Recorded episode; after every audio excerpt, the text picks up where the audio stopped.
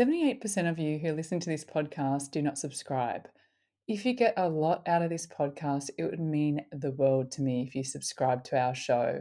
It helps the podcast grow more than you might realize. And the more we grow, the more I'm able to bring on the guests you've been asking for. Thank you so much. Welcome to the EQ Mind Recharge Your Mental Health podcast. I'm Chelsea Pottenger, the host of this show and founder of EQ Minds, where we empower you to take care of your mental health and well-being.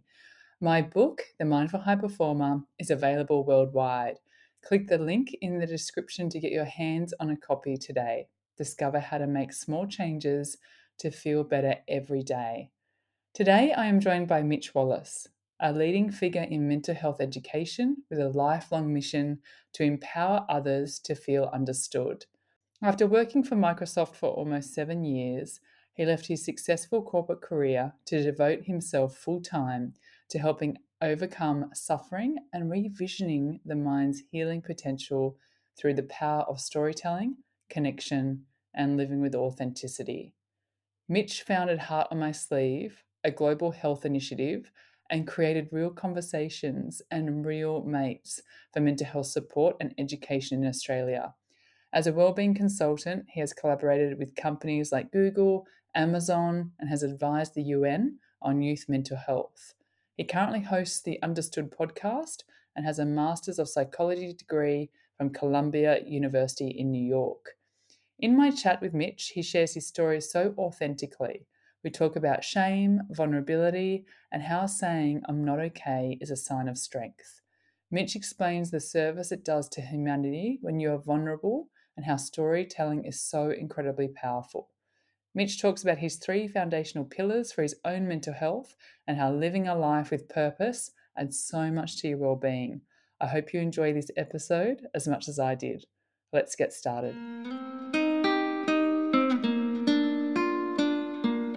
I'd like to welcome Mitch Wallis to the EQ Minds podcast today. Mitch, you are such a legend. I've been following your journey for years, and it's such a pleasure to finally connect here on the podcast.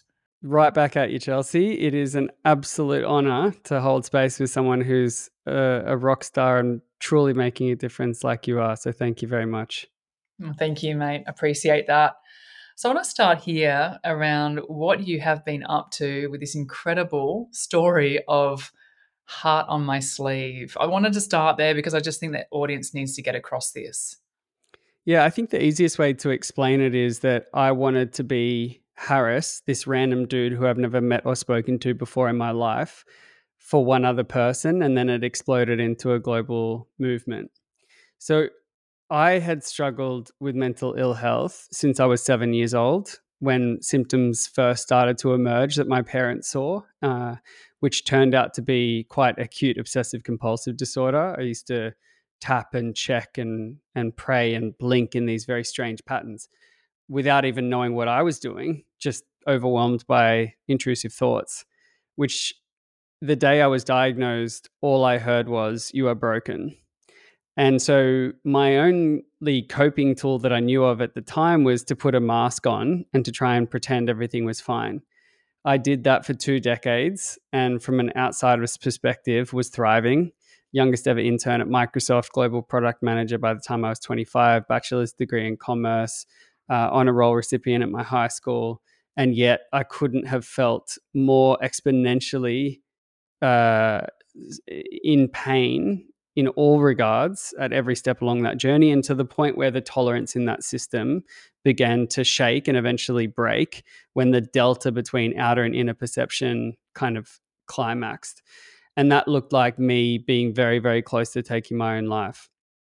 And that was at a point where i believe everyone confronts a moment or sometimes multiple moments where pretending becomes too painful and I still, even at that amount of pain, wasn't ready to accept that something wasn't okay. And until I saw this random video of a guy on YouTube staring down the barrel of his camera and sharing his story. And what it was was the first time ever that I felt understood. And I believe that our greatest life need is to be seen. And a lot of the pain that we carry in life, particularly when it comes to mental health, isn't necessarily the problem that we're experiencing.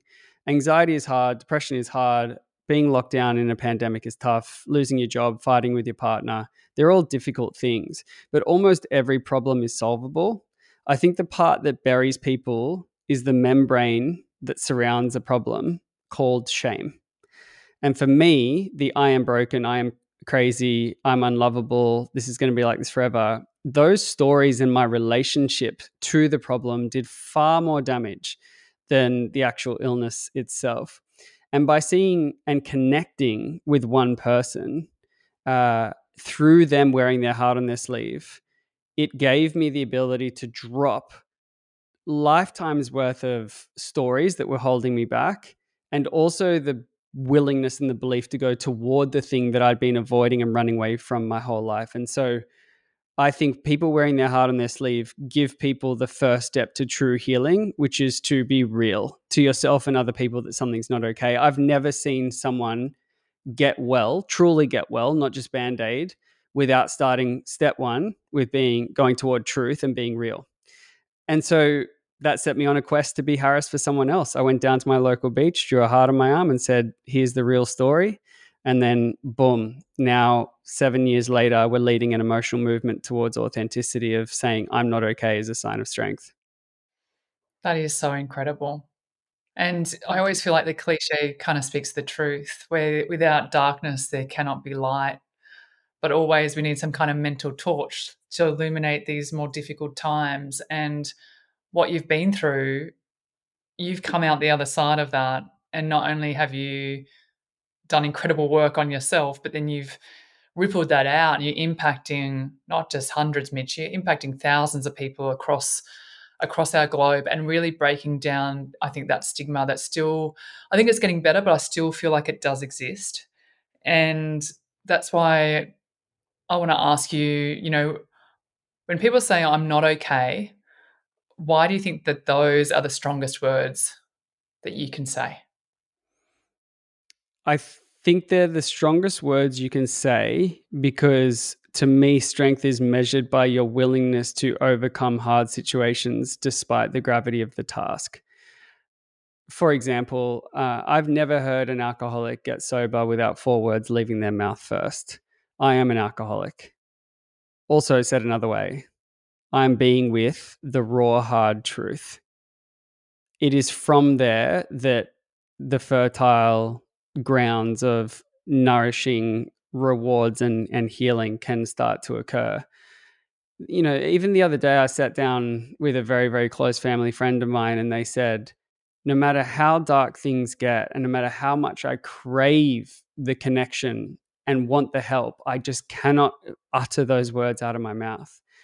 So I think for a lot of people, they can relate to the fact that I would prefer to die the death death of ego than to survive through vulnerability, and that is so unhealthy and unnecessary. And subsequently, why I believe that if we have a choice in living as human beings, because that's all it is, being a human being when you're not okay, then let's take it. Absolutely. And did you find when you opened up that you had just so many people coming to you to say thank you?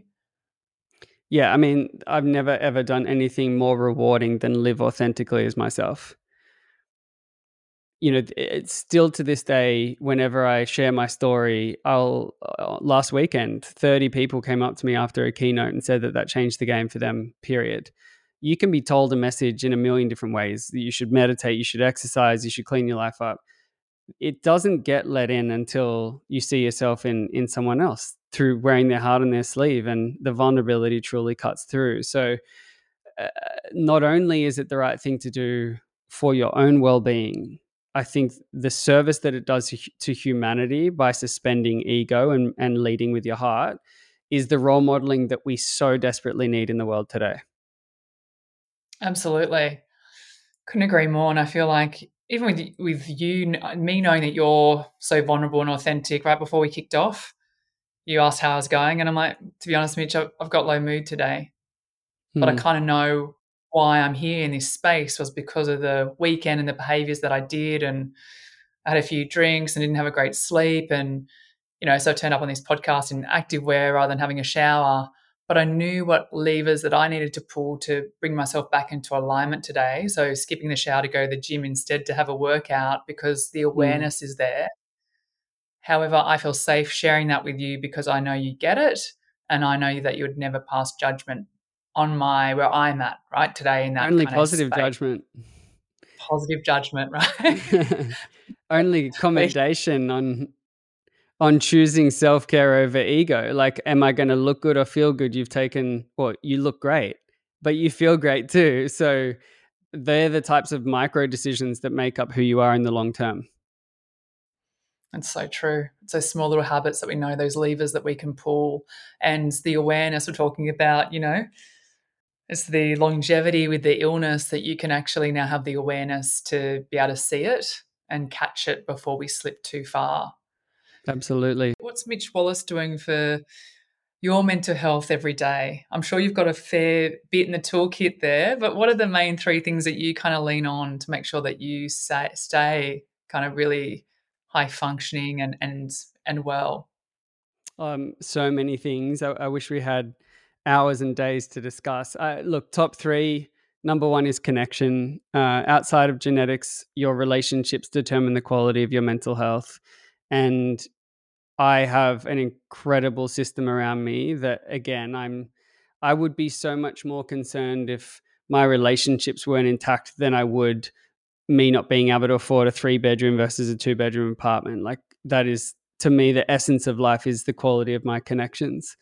Um, and so if I'm not doing well, there are certain people that can allow me to remember who I am immediately and ignite mm. my own self regulation capacity for my nervous system to do the work and get myself back to okay. Nothing will cut that through more than love. The second thing is cognition. So, where are my thoughts distorting? And journaling is kind of like my canvas in order to reorientate when I'm not okay. So, okay, what am I thinking? What's true, helpful, and accurate here? What's not true, helpful, and accurate here? What other perspective can I take? Because a lot of life's problems can be solved by pivoting the story. The third thing would be chemistry. So, notice there's three C's connection, cognition, chemistry. Chemistry is that what are the core pistons of the engine, usually sleep, diet, and exercise that I can tweak or have neglected that some simple fixes can bring me back to alignment. Um, but I haven't always, I'm very lucky and have the luxury of having an always on pillar that sits beneath that, that acts like resilience glue. And that is purpose you know, living a life of purpose where you're not serving just yourself and you know that every day you're at least trying to make one human being 1% happier. That shit is just like concrete platform for you to stand on when things get shaky. Like it is, I think the quicksand of life is being self focused and doing things that are easy. I think this sturdy, iron like force field you can build when you do things for others that are hard makes minor issues obsolete and gives you perspective to have uh, a long term thought of thriving, not a short term goal of what's next. That's awesome. I mean, yeah. I think that's where that's where we end. I think that's just such a drop moment. Um, Mitch, with what you're doing with um, Heart on My Sleeve and and your work, where can my beautiful community and audience who are listening in today find more about what you're up to?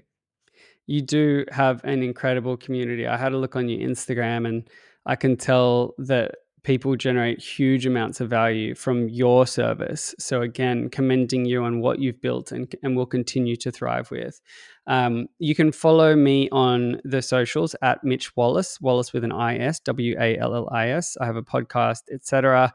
Uh, or you can follow Heart on My Sleeve on all the socials. Head to heartonmysleeve.org for a shit ton of free resources. Um, and we will continue to deliver as much as we can to make your life uh, even a little bit better. Well, Mitch Wallis, keep soaring legend. You're doing such a beautiful impact in this world. And thank you so Thanks, much mate. for coming on the podcast. Thank you. My absolute pleasure. Thank you for having me. This podcast and the information contained therein is made available for educational purposes only and is not intended to provide medical advice. This information should not be used as a substitute for competent medical advice from a licensed specialist, doctor, or psychologist. Thank you.